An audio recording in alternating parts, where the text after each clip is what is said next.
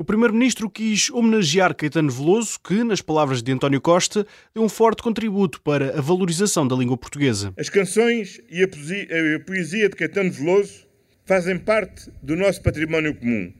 A sua obra, das mais extraordinárias e inventivas do nosso tempo, é um motivo de orgulho para todos aqueles que falam português. O chefe do governo vai mais longe e diz mesmo que a arte de Caetano Veloso mudou a forma de ouvir música de toda uma geração. Caetano Veloso foi um dos músicos brasileiros que ajudou a minha geração a ouvir o português em canção.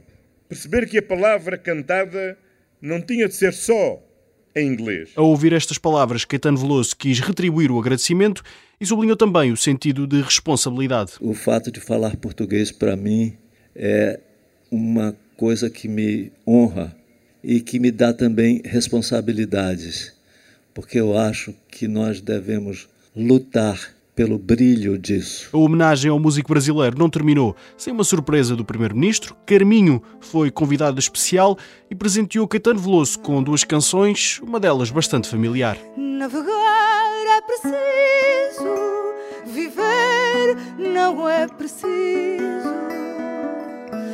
navegar.